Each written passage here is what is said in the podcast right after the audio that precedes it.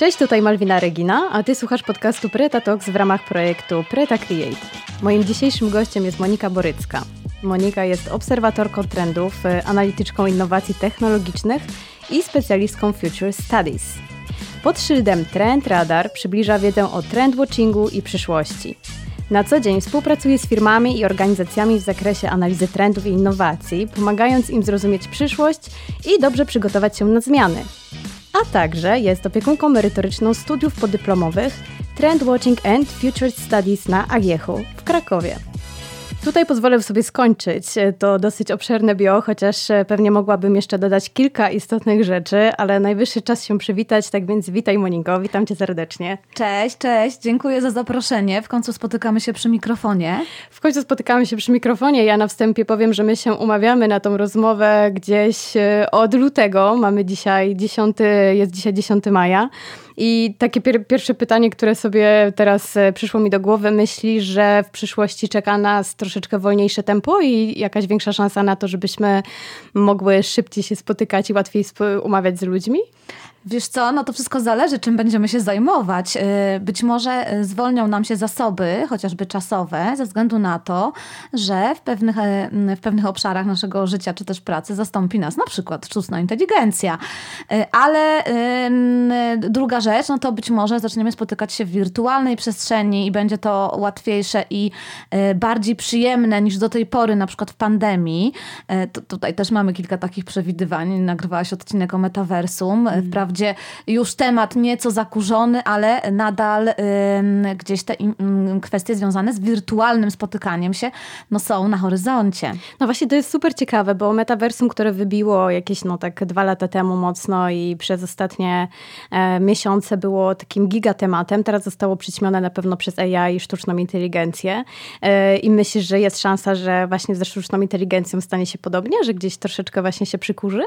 Te fale hype'ów technologicznych, bo, bo to o nich też mówimy, no, są naturalne, tak? To znaczy zazwyczaj jest tak, że mamy taki moment właśnie, w którym bardzo dużo i mocno rozmawiamy o jakimś temacie, o jakiejś nowej zmianie technologicznej i potem ona, te informacje trochę przycichają, e, dlatego że po prostu albo zaczynamy z tą technologią po prostu pracować jako odbiorcy końcowi, albo e, firmy i biznes zaczyna się im przyglądać i, i, i je troszeczkę jakby sprawdzać redefiniować. Z metaversum, no właśnie ten drugi przypadek mm, mm, mm, ma miejsce.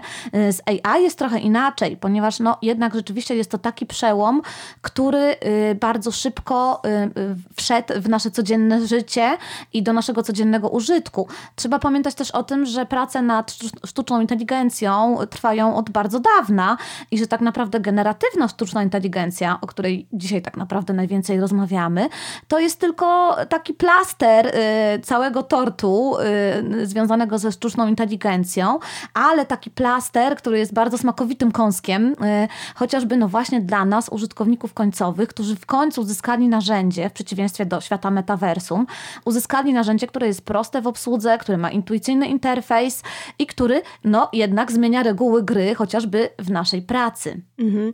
No dokładnie, jest to na pewno taki temat, który wszystkich ekscytuje, troszeczkę też e, na pewno sieje panikę. Rozmawiałyśmy przed rozmową o tym, że w tym momencie mamy e, zasyp, masę informacji na temat sztucznej inteligencji i trochę nie wiemy, jak e, sobie z tym poradzić, jakiego sita użyć, żeby wyciągnąć to, co najważniejsze. I ja też przed naszą rozmową zaczęłam się zastanawiać, czy właśnie z tym hypem albo z tymi zmianami, które niesie ze sobą sztuczna inteligencja, o których też mówisz, będziemy sobie rozmawiać, czy to nie jest też trochę tak, jak było z innymi rzeczami? No, nie będę wracać aż do rewolucji przemysłowej, ale e, do internetu, do pojawienia się social mediów, do pandemii, która też zmieniła. Czy to, jest, to są te same mechanizmy? E, na pewno, jeśli porównujesz do technologicznych przełomów, to tak. E, to znaczy mamy. Mm, co pewien czas takie narodziny, że tak powiem, no, nowej technologii, tak, y, które gdzieś tam wnoszą nas na nowy poziom y, jej używania. I dobrze tutaj wyczułaś intuicyjnie, że rzeczywiście pojawienie się y, internetu i sieci przeglądarkowych chociażby jakby zmieniły sposób zarządzania danymi, sposób posługiwania się informacją. Potem to samo stało się z social media, które wprowadziły no taką falę, o której mówiło się właśnie Web 2. Teraz mamy sztuczną inteligencję i trochę właśnie te wirtualne światy AR, VR, które wprowadzają nas w, w ten Web 3. Więc rzeczywiście to jest tak, że mm, y, mm, są momenty, w których jedna kluczowa technologia powoduje zmiany w bardzo wielu innych obszarach. I tak rzeczywiście dzieje się dzisiaj no właśnie ze sztuczną inteligencją. To, o czym powiedziałaś, jest też ciekawe, że jesteśmy w takim momencie, szczególnie dla takiego zwyczajnego zjadacza tej technologii, y, którym ja sobie tak lubię określać AI FOMO, tak? Y, czyli po prostu widzimy zasyp tych informacji, czujemy, że to jest coś dużego i ważnego, y, nawet intuicyjnie i po prostu boimy się, żeby nas to nie ominęło, tak? I dlatego też śledzimy te informacje, czujemy taki po prostu mm, strach przed tym, że coś nas ominie i strach przed tym, że my po prostu wypadniemy, na przykład wypadniemy z rynku przez to, że nie zainteresujemy się danym tematem. No i to jest rzeczywiście y, y, taki trudny moment, szczególnie dla osób, które no, na przykład z technologią miały do tej pory niewiele do czynienia, a widzimy wbrew y, takim wcześniejszym zapowiedziom, no, chociażby sprzed 10, sprzed 5 lat, że sztuczna inteligencja zaczyna nam drenować obszary, o których wcześniej nie myśleliśmy wcale. No bo jak sobie myślisz o pojęciu sztuczna inteligencja e, albo robot sprzed powiedzmy pięciu lat, no to wszyscy raczej mieli taką wizję, że to będą właśnie roboty, które będą pomagały. Rumba, która będzie nam odkurzać mieszkanie. Tak, albo będą nam pomagały, y, bądź też dużym biznesom, dużym firmom, będą pomagały na przykład w automatyzacji pewnego rodzaju procesów, prawda? I że będą po prostu miały zaplanowane zadania, które będą wykonywały szybciej mm, łatwiej, ale że to będzie się działo na poziomie automatyzacji. Tutaj widzimy przy generatywnej sztucznej inteligencji, y, która tak jak mówiłam jest tylko z jednym obszarów rozwoju y, AI, że y, wkroczyła ona na takich swoich zasadach, no właśnie do świata chociażby branży kreatywnej. I tego troszkę się ta branża może nie spodziewała aż tak mhm. mocno. I, I, teraz szczególnie te osoby, no właśnie, które no być może nie miały zbyt wiele wspólnego z taką twardą technologią, czują być może taki niepokój, e, że no jednak muszą się tym tematem w jakiś sposób e, zainteresować. Dokładnie, to jest super ciekawe, co powiedziałaś, czyli właśnie te osoby z szeroko pojętej branży kreatywnej zawsze sobie myślały, że ten skill kreatywności, który cały czas rozwijają i, i na tym bazują, e, gdzieś jest dużo ponad takie ogarnięcie technologiczne. No mogę też powiedzieć po sobie, tak, że IT to w ogóle nie moja bajka i taki jest też troszeczkę taki jest stereotyp myślenia i zachowywania się też osób z branży kreatywnej kreatywnej, że programista albo właśnie jakieś kwestie technologiczne to, to zupełnie nie moja e, działka. Ale tutaj mam właściwie dwa pytania. Oczywiście zanim przejdę do pytania, e, czy AI zabierze nam pracę w branży kreatywnej i gdzie to się może wydarzyć i w jakim, w jakim stopniu, e, to jeszcze chciałam do tej technologii. Czy myślisz, że, bo też czytałam raport, który jasno stwierdzał, że umiejętności te technologiczne staną się w ogóle kluczowe, jedną właśnie z tych kompetencji przyszłości?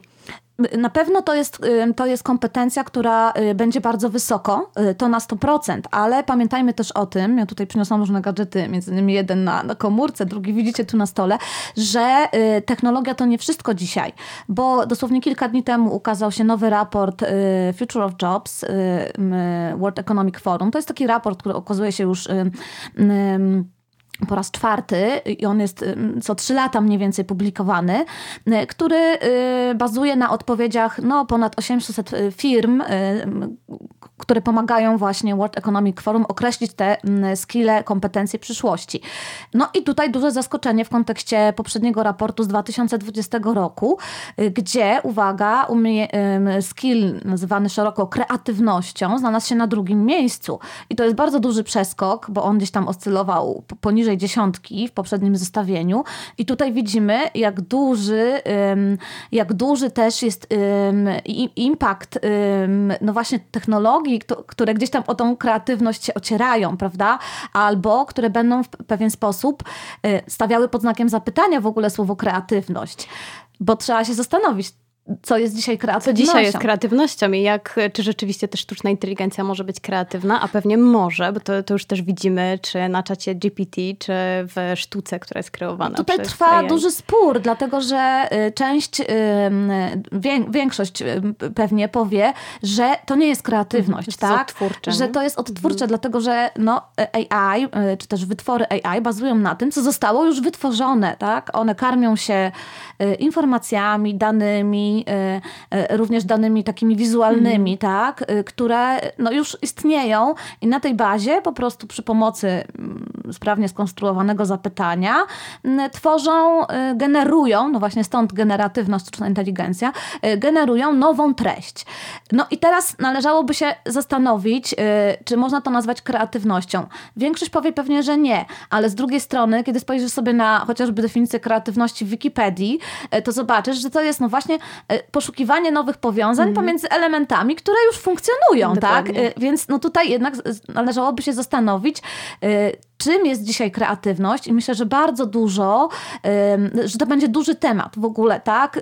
Właśnie kwestia samej kreatywności. Tak samo jak dużym tematem jest w AI w ogóle świadomość, tak?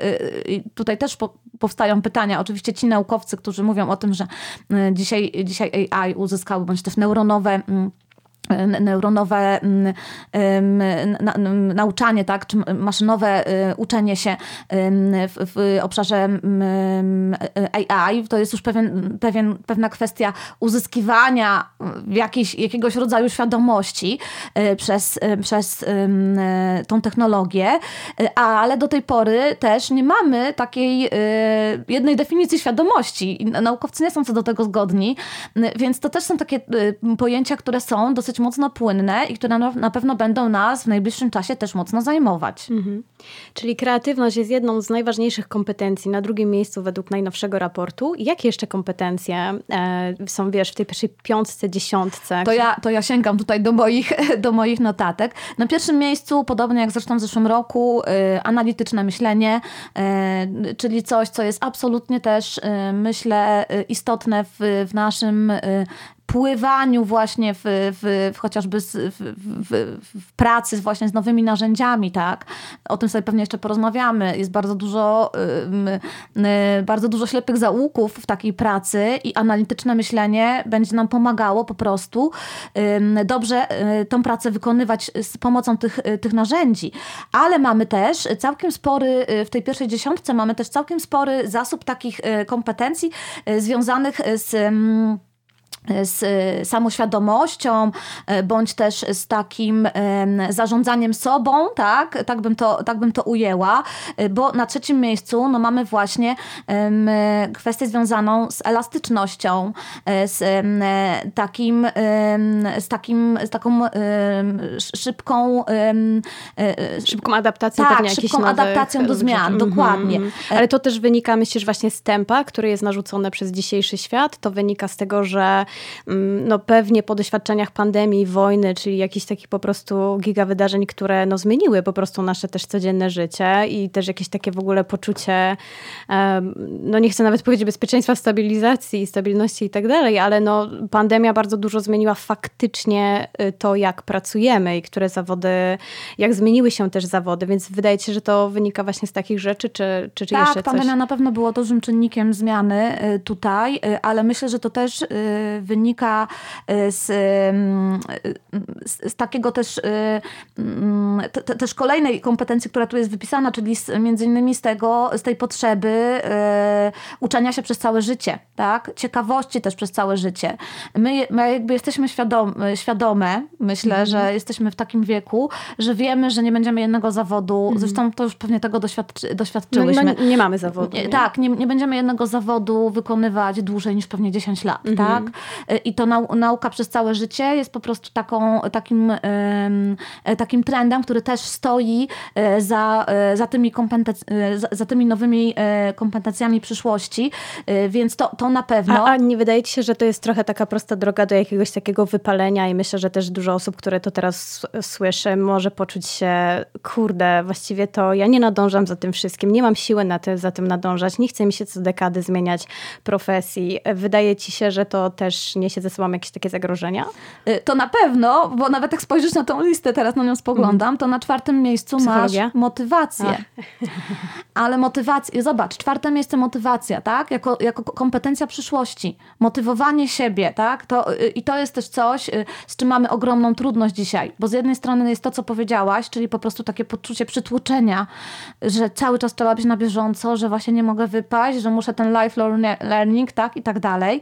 A z drugiej strony, no, jest też kwestia taka związana z, z, z dużym natłokiem też informacji, tak? Z naszym życiem w, w, ciągłe, w, ciąg, w, ciąg, w ciągle fragmentarycznej rzeczywistości, w której trudno się nam na przykład chociażby skupić. Stąd mamy też problemy z motywacją, tak? z, z produktywnością, z... Um, no z takim, z taką, wiesz, z takim bezpieczeństwem, poczuciem y, samego siebie w tej pracy, mm. tak? Z, z, z, taką też samoświadomością. Ta samoświadomość też obok motywacji tutaj na czwartym miejscu.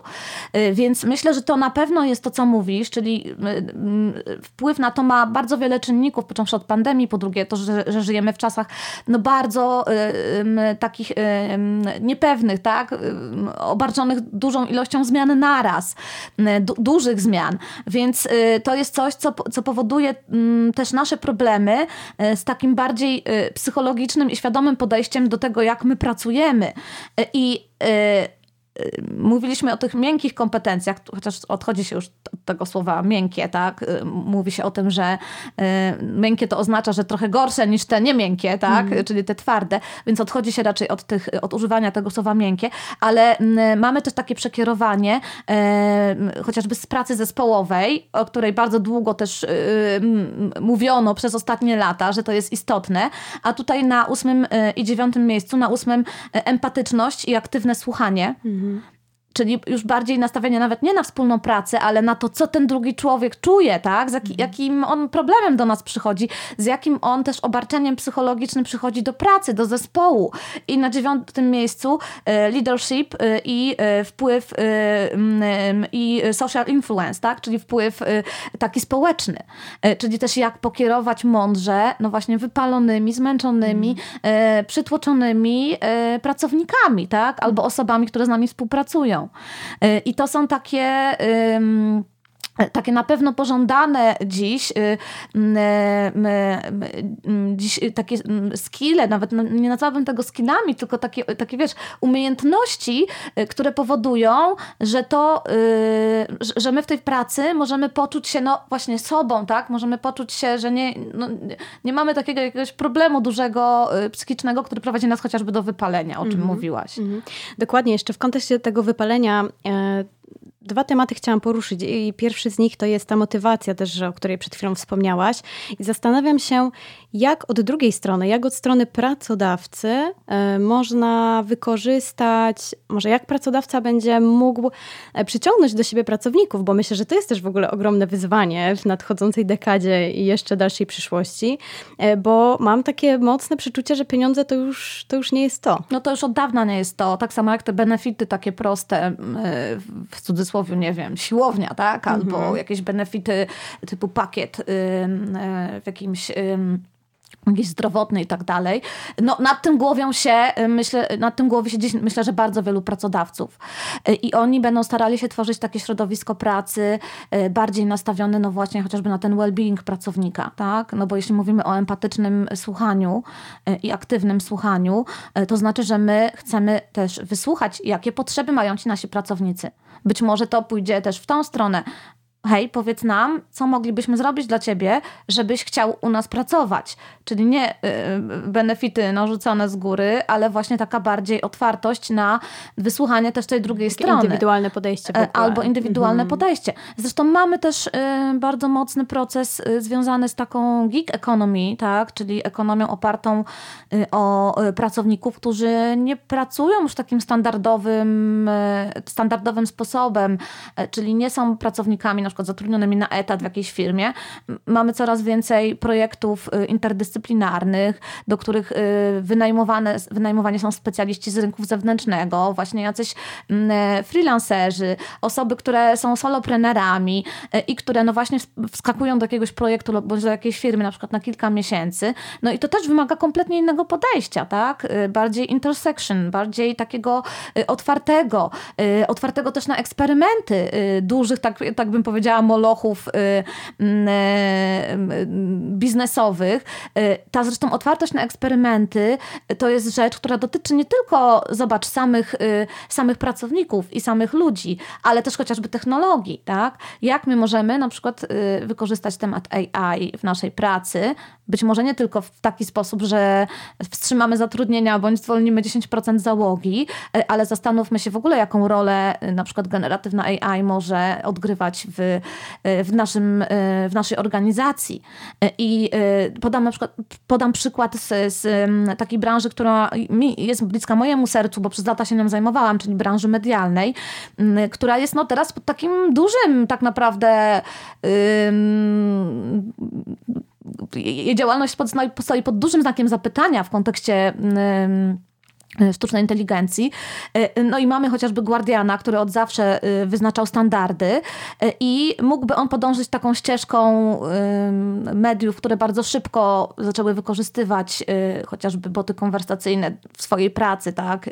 Nie wiem, tworzyć też treści, które są stworzone, to tak zwany journalism, tak? Stworzony tylko i wyłącznie przez dziennikarza, który nie jest żywym dziennikarzem, ale oni powiedzieli stop, zwalniamy, powołujemy zespół, y, który pozwoli nam y, wewnątrz zbadać, y, co my możemy z tą technologią zrobić, w jaki sposób i co możemy też e, zrobić, żeby dostarczać nadal jak najbardziej jakościowych usług, a nawet nie usług, tylko jak najbardziej jakościowych, y, e, mm, właśnie szukam dobrego słowa, y, jak najbardziej możemy jakościowo świadczyć naszą pracę dla powiedzmy takiego społecznego y, dobra, tak?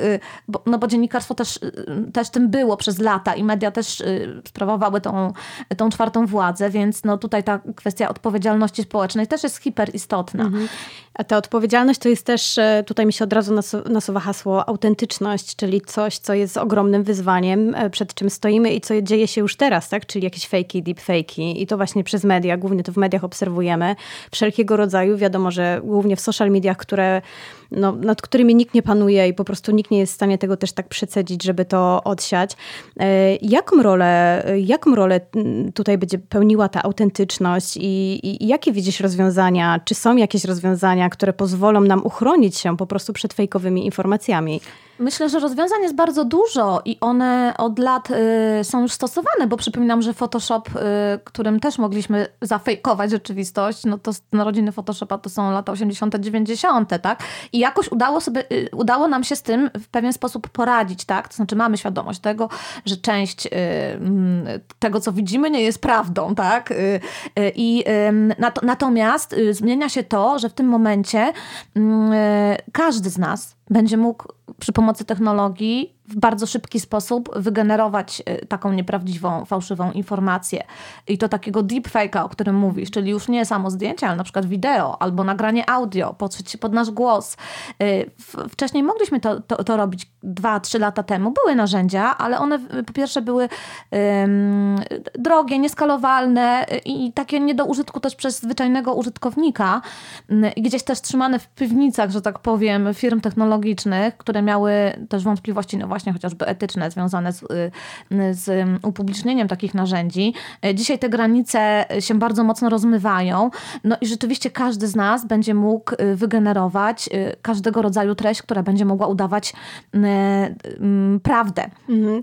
Czyli co, takie filtrowanie wiadomości, filtrowanie tego, co widzimy, też się staje ważną kompetencją, którą ty powiedziałaś, że mamy, ale ja w ogóle mam wrażenie, że to jest 50-50, że są osoby, które potrafią odróżnić to, co jest jakąś kreacją, i y, nałożone, przełożone przez filtr, a są osoby, mm, które totalnie w ogóle sobie z tym nie radzą. Myślę, że tak, że to jest tak jak mówisz. Ja pewnie jestem, mam ograniczone, że tak powiem, wiesz, spojrzenie ze względu na to, że bardzo długo pracowałam w mediach, których po prostu to jest podstawową jakby y, regułą, weryfikacja treści, weryfikacja faktów. Y, być może jest to kompetencja, której rzeczywiście, y, której, której zwyczajny, tak, powiem, której wiem, młode pokolenie mam wrażenie, że też tak Właśnie nie ma chciałam o tym powiedzieć, że to mhm. jest bardzo istotne, bo zobacz, mamy już dzisiaj wirtualnych influencerów, którzy są po prostu fejkowymi ludźmi, i, ale którzy mają ogromny wpływ, właśnie ten influencing na chociażby młode pokolenie, tak? Mamy na Twitchu czy na Instagramie po prostu post postaci, które są awatarami wygenerowanymi stuprocentowo komputerowo.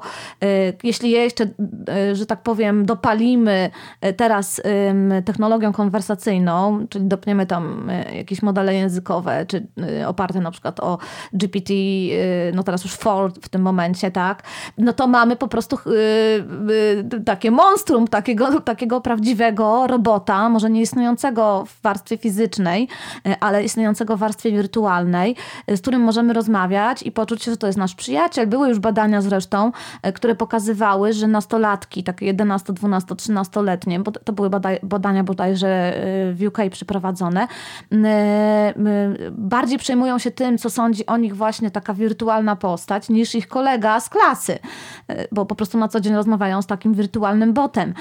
Więc tak, to jest na pewno bardzo mocny mm, to, to powinno naprawdę mocno skoncentrować nasze wysiłki na tym, e, żebyśmy jednak to młode pokolenie e, zaczęli uczyć e, coś, zaczęli wskazywać na to, że nie wszystko, co widzą, jest prawdą. Mamy taki obszar fake is new real, tak? Mm. Czyli taki, że ten, ta właśnie ta, ta nieprawda jest naszą, jest, now, jest naszą nową rzeczywistością i musimy zacząć z tym po prostu sobie w jakiś sposób radzić, również poprzez edukację, tak? Mhm.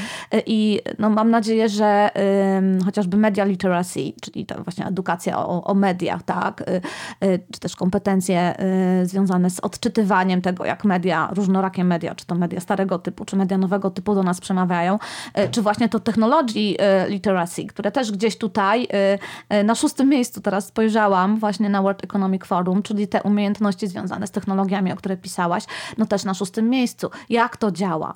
Y, właśnie, czy, czy, to jest możliwe, żeby wygenerować taki obraz? Mhm. Y, czy powinniśmy go oznaczyć? Y, bo już pierwsze jakby rekomendacje idą w kierunku tym, chociażby w mediach, żeby, było, żeby był jasny dopisek wygenerowany przez sztuczną inteligencję. Widziałam reklamę na polskich przystankach autobusowych. Nie wiem, czy już miałaś okazję się spotkać, bo wisi dosłownie chyba od dwóch czy trzech dni. Nie będę podawała marki, ale jest to reklama z, z użyciem właśnie grafiki wygenerowanej przez y, przez narzędzia generatywnej sztucznej inteligencji i na dole jest rzeczywiście dopisek, mm. że ta kampania reklamowa powstała przy udziale y, sztucznej inteligencji. Mm, mm. Więc to jest też kwestia, no właśnie, czy będziemy chcieli y, albo czy będziemy mieć obowiązek takie materiały y, oznaczać w wyraźny sposób, tak? Mhm. Wygenerowane przez AI. I czy będzie się dało to też skontrolować, bo to też jest e, druga sprawa. No prawda? No tutaj regulatorzy muszą się pospieszyć. Mhm. To tylko tak napomknę, bo jakbyśmy weszły w ten temat, to myślę, że byśmy z niego nie wyszły, że bardzo duża rola regulatorów, y, chociażby Unii Europejskiej, y, y, tutaj na horyzoncie się nam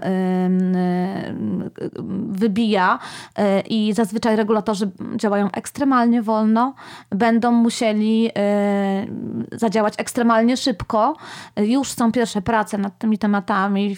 Pod koniec tego roku mają ukazać się pierwsze takie akty, dyrektywy, które gdzieś tam w, będą ogarniać ten temat temat y, AI, więc myślę, że tu jest też duża rola y, regulacji, które mogą, y, czy to na poziomie mm, narodowym, czy na poziomie narodowym, no mogą nam pomóc i też, ale też z drugiej strony ograniczyć też w pewien sposób no, rozwój tej technologii i działalność chociażby dużych korporacji. Przypomnę, że na przykład we Włoszech chat GPT został -hmm. zbanowany Dokładnie. i ja na Milan Design Week z rozpędu chciałam sobie coś e, sprawdzić, no i, i, no no i nie, nie, sprawdziłam, tak? Znaczy ch chciałam co, użyć e, czata. E, trwa e, za zamkniętymi drzwiami o, oczywiście bardzo mocna dyskusja między między firmą OpenAI a instytucjami y, narodowymi we Włoszech. No i zobaczymy też, co z tej dyskusji wyniknie i w którym kierunku to też pójdzie. Mhm. Wywołałaś też bardzo ważne hasło, czyli hasło edukacja i w momencie, kiedy rozmawiamy o kompetencjach, zawodach przyszłości, no muszę cię zapytać o to, co powinno się zmienić w edukacji, może w końcu przyjdzie na to moment, żeby to najmłodsze pokolenie, dorastające pokolenie odnalazło się w tym świecie, który nas czeka? Wiesz co, jak myślę, że jakbyśmy weszły na ścieżkę, co musiałoby się zmienić w polskiej edukacji, to byśmy tutaj spędziły kolejne 24 godziny, e, bo myślę, że polska edukacja w ogóle ma problemy z samą edukacją, mm. ale e, nie, nie będę na to wchodzić i też nie będę może tutaj rozgrzebywać tego na, na, na maksa. Wiesz co, przede wszystkim myślę, że to, co musi się zmienić, to znowu ta otwartość i otwartość na eksperymenty. Ja nie wierzę, naprawdę nie wierzę w to, że dzieciaki same nie zaczną korzystać korzystać z jakiejś technologii, bo ona jest po prostu cool i fajna y, i, i, i po prostu jej, jej, nie zaczną używać. To jest mrzonka i myślę, że osoby, które mówią o tym, że zbanujmy TikToka y, albo nie wiem, zakażmy naszym y, dzieciakom tego używać, albo mm, wiesz, te pierwsze takie zakusy, żeby dzieciaki nie używały czatu GPT w szkołach i tak dalej. Oczywiście to jest pewnego rodzaju taka walka starego z nowym i musimy też przyjrzeć się tym sygnałom, mm, bo, bo też wykorzystanie takich narzędzi to nie jest bułka z masłem w edukacji i w ogóle w kształceniu dzieci, y, ale też y, miejmy to na uwadze, że to po prostu nie zniknie jak za, za, wiesz, za pstryknięciem palców albo za machnięciem czarodziejskiej różdżki y, i zacznijmy po prostu przyglądać się w, jaki sposób odpowiedzialnie i świadomie te dzieciaki mogą z tych narzędzi zacząć korzystać. Mm. To jest jedna, jedna kwestia, czyli taka otwartość też i na, na, na, te, na na samych odbiorców, tak, y, tych młodych odbiorców, a z drugiej strony otwartość no właśnie do eksperymentowania i w ogóle otworzenia głowy. Słuchaj, ja mam taki gadżet, yy, już go pokazywałam przed... Yy, przed... Cudowne, no ja muszę sobie to sprawić Tak, sama. nie będziemy może reklamować jakoś, jakoś yy, super mocno, ale mówiąc o tej otwartości, to jest taka książka, która nazywa się Zmiatacz powietrza i inne zawody przyszłości y, i słuchaj, i jak sobie ją otworzysz, y, to tak mając też otwartą głowę, to mogłoby się wydawać, że tu są jakieś zawody takie rodem science science fiction i z literatury w ogóle science fiction, mm.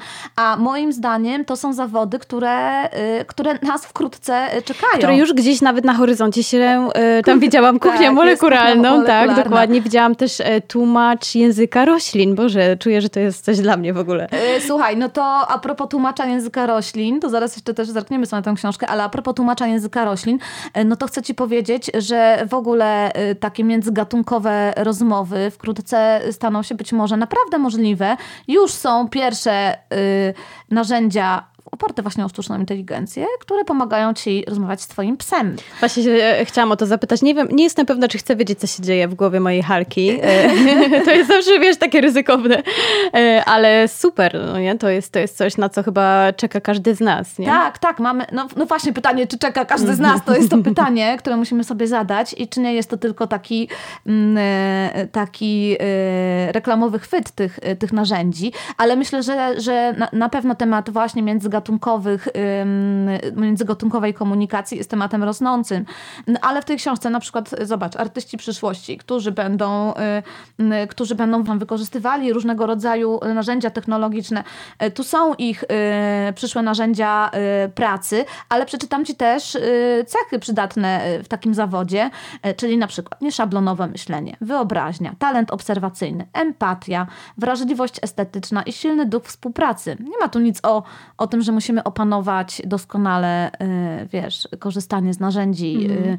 graficznych opartych o sztuczną inteligencję. Czyli jednak mimo wszystko, wiem, że nie chciałaś używać tego słowa, ale mimo wszystko te y, miękkie w cudzysłowie kompetencje, czyli, czyli już nie tylko to twarde, rzeczywiście właśnie ta elastyczność, nieszablonowość i cała, wszystko to, co się też mieści w tej kreatywności, od której żeśmy sobie zaczęły, to też jak najbardziej. Wiesz co, no to jest też kwestia tego, że pamiętajmy o tym, że narzędzia technologiczne w świecie artystycznym są wykorzystywane od kilkudziesięciu lat, tak? I wiesz, już pierwsze eksperymenty z wykorzystaniem komputerów w kreowaniu sztuki, no to są eksperymenty, y, jeszcze nim de facto komputery na dobre zagościły jako komputery personalne w mm. naszych domach. Y, I, y, i, I dzisiaj też mamy taką mocną gałąź chociażby kreatywnego kodowania, do, do którego zaprasza się właśnie artystów różnego rodzaju, czy to artystów wizualnych, czy pisarzy i tak dalej, którzy korzystają z tej technologii jako z narzędzia, narzędzia swojej pracy. Z drugiej strony e, to też jest taka kwestia, że e, może to działać jako taki bodziec e, pobudzający kreatywność, bo być może ten wytwór właśnie, właśnie chociażby AI poprowadzi nas na kompletnie nowe tory, no jeśli chodzi o nasze eksperymenty i myślenie. Tak? Dokładnie. Tak? Ja mam też takie z drugiej strony, oczywiście mam dużą dozę rezerwy, ale z drugiej strony zawsze staram się patrzeć, dobra, co dobrego może z tego wyjść, jak my to możemy wykorzystać. Zresztą też o tym będziemy mówić na naszym szkoleniu, które będzie w czerwcu, ale właśnie zastanawiam się, bo no oczywiście pytanie, które się powtarzało, jak powiedziałam, że będę z tobą nagrywać podcast, było komu AI zabierze pracę? Czy mhm. graficy, copywriterzy są najbardziej zagrożoną grupą? Czy tak powinniśmy na to patrzeć? Czy może właśnie jak my możemy wykorzystać to w pracy graficznej, e, copywriting, w copywritingu, czy w każdej innej właściwie dziedzinie? Wiesz co, no jakby mamy te dwa e, dzisiaj nurty e, tej, dyskusji, o której mówisz, czyli z jednej strony e, jest to właśnie kwestia zastąpienia, co budzi takie dosyć negatywne społeczne emocje, a z drugiej strony kwestia współpracy i to partnership with AI e, to jest już bardzo mocny trend, e, chociażby opiera się na tym jeden z, jedno z narzędzi do programowania, czyli Copilot też od, e, od OpenAI, który razem z Microsoftem rozwija to narzędzie. Copilot, czyli jednak mhm. koopera, kooperacja, tak?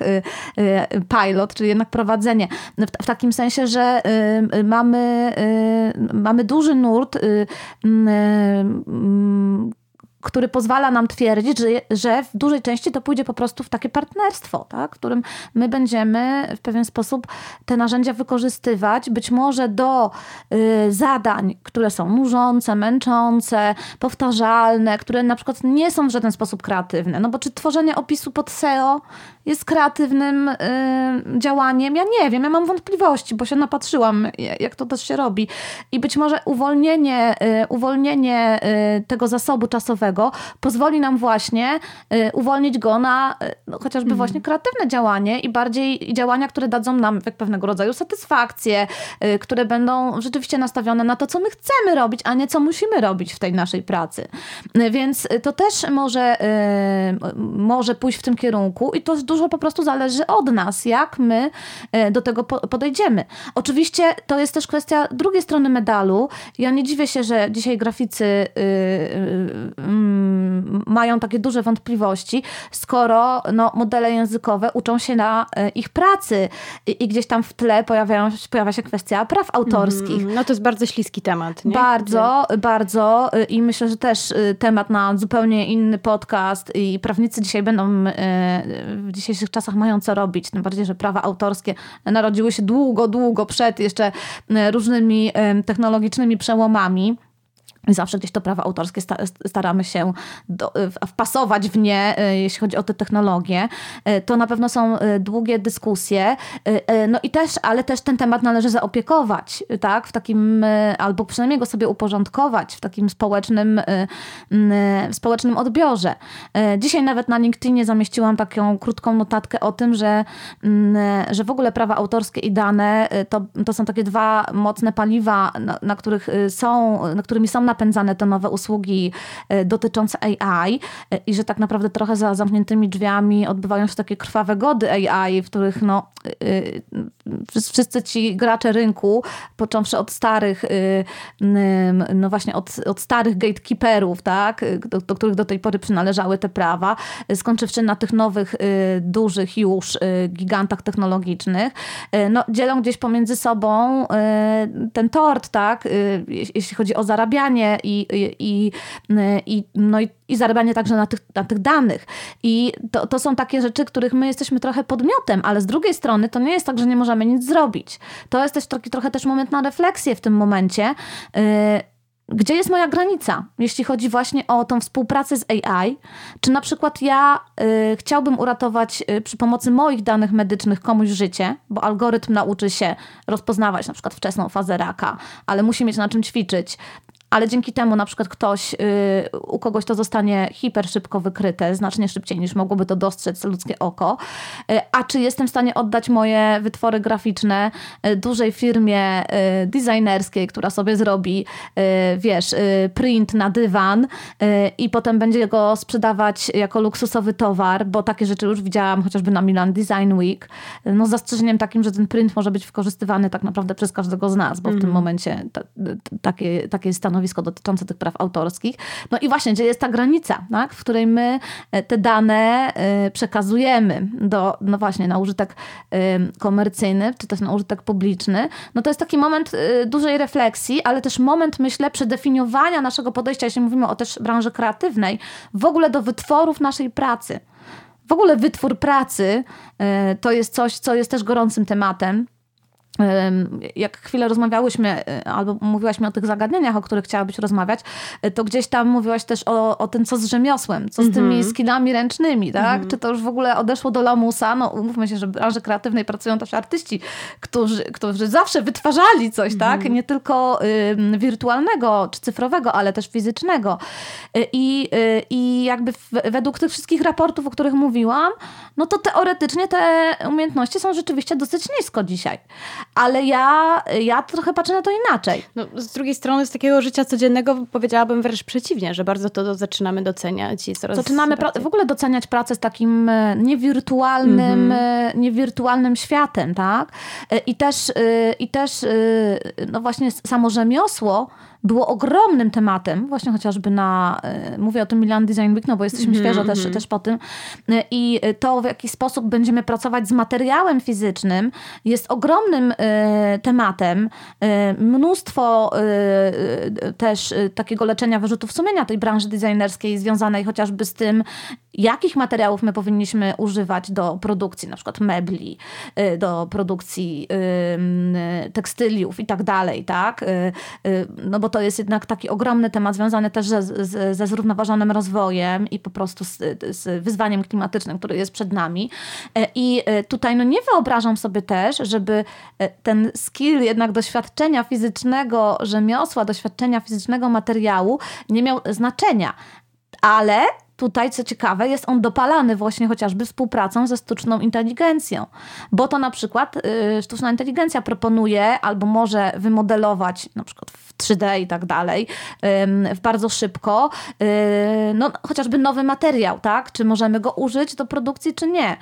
Eksperymenty z nowym materiałem, jest ich naprawdę bardzo dużo i jak sobie zajrzymy, no to począwszy od, wiesz, y, materiałów pochodnych od, y, od roślin, tak? A skończywszy na ludzkich włosach, bo i takie projekty się pojawiały na ostatnich, y, na ostatnich targach designu, czy to w Eindhoven, czy w, w Mediolanie.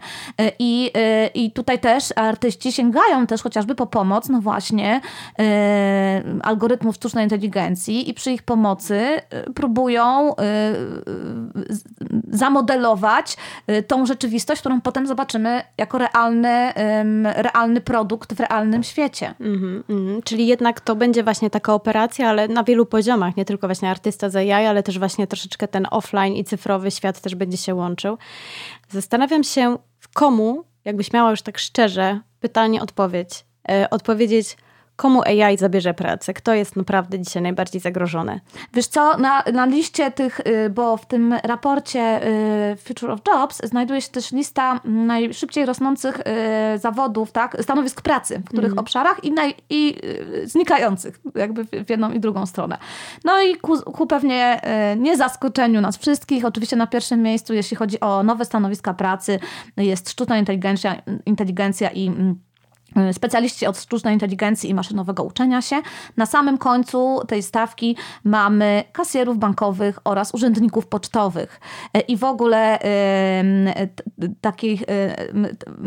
Taka powtarzalna praca, tak? Bardzo. Taka, taka mhm. obsługa klienta bezpośrednia przez, powiedziałabym... Czyli to, co obserwujemy już w tym momencie, kasy samoobsługowe i wszystko, co, dokładnie, co się zmienia. Dokładnie tak, mhm. więc to jest na pewno, w tym obszarze na pewno należy poszukiwać być może rzeczywistego, rzeczywistej odpowiedzi na pytanie, komu AI zabierze tą pracę, tak? Y, y, czyli konsultant, no też y, e-commerce, który dzisiaj rozwija się mm, w sposób szalony, tak? Od czasów pandemii wprawdzie trochę przyhamowało, już wraca tam do normy, ale nadal te, ten poziom wielkości tego rynku jest ogromny. No, no to chociażby boty konwersacyjne, które będą działały bardzo dobrze, a w końcu uzyskaliśmy tą, y, y, tą y, uzyskaliśmy te narzędzia, tak, no to, to, to też wykosi cały, cały, cały obszar obsługi klienta właśnie chociażby Ale to też, to też już się dzieje. Wczoraj odbierałam akurat z jednej drogerii za pomocą Click and Collect zamówienie. Ostatnio też byłam w jednej, w, w jednej firmie, gdzie po prostu można było odebrać zamówienie butów i było co prawda chyba pięciu czy nawet dziesięciu ekspedientów, ale stał też taki robocik, który po prostu odpowiedział na wszystkie moje pytania. Mm. I tak naprawdę tamte osoby, no bardzo przykro mi, ale były totalnie zbędne, więc to myślę, że będzie za rok, za dwa, to już w ogóle rzeczywiście będzie redukcja jedna wielka etatów i, i to, to już jest niepotrzebne, to już się dzieje, prawda? Tak, więc myślę, że to jest taki obszar, w którym e, powinniśmy e, poszukiwać. W obszarze kreatywnym na pewno to e, na pewno dotknie to w jakimś stopniu, bo też nie mówię, że mm, w dużym, e, ale właśnie takich e, hmm, content workerów, tak? E, czyli takich, takie osoby, które rzeczywiście do tej pory produkowały te treści powtarzalne w sposób bardzo szybki, być może czasem nie wymagające jakichś wielkich umiejętności, tak? specjalistycznych w tym, w, tym, w tym obszarze. No w tym momencie rzeczywiście będzie łatwiej, szybciej zrobić to przy pomocy tych nowych narzędzi, ale pamiętajmy o tym, że ktoś nadal musi je obsługiwać. Mhm. E, I e, sam proces być może przyspieszy, ale jednak sama maszyna nie zada sobie y, y, y, pyta pytania, co ma wygenerować, tak? Mm -hmm. Być może są już takie pomysły, no na pewno są, że jakiś algorytm mówi drugiemu algorytmowi, to teraz wyprodukuj to, ale nadal ten pierwszy algorytm ktoś musi napisać, tak. zaprogramować, wymyślić, jak on ma współpracować z człowiekiem.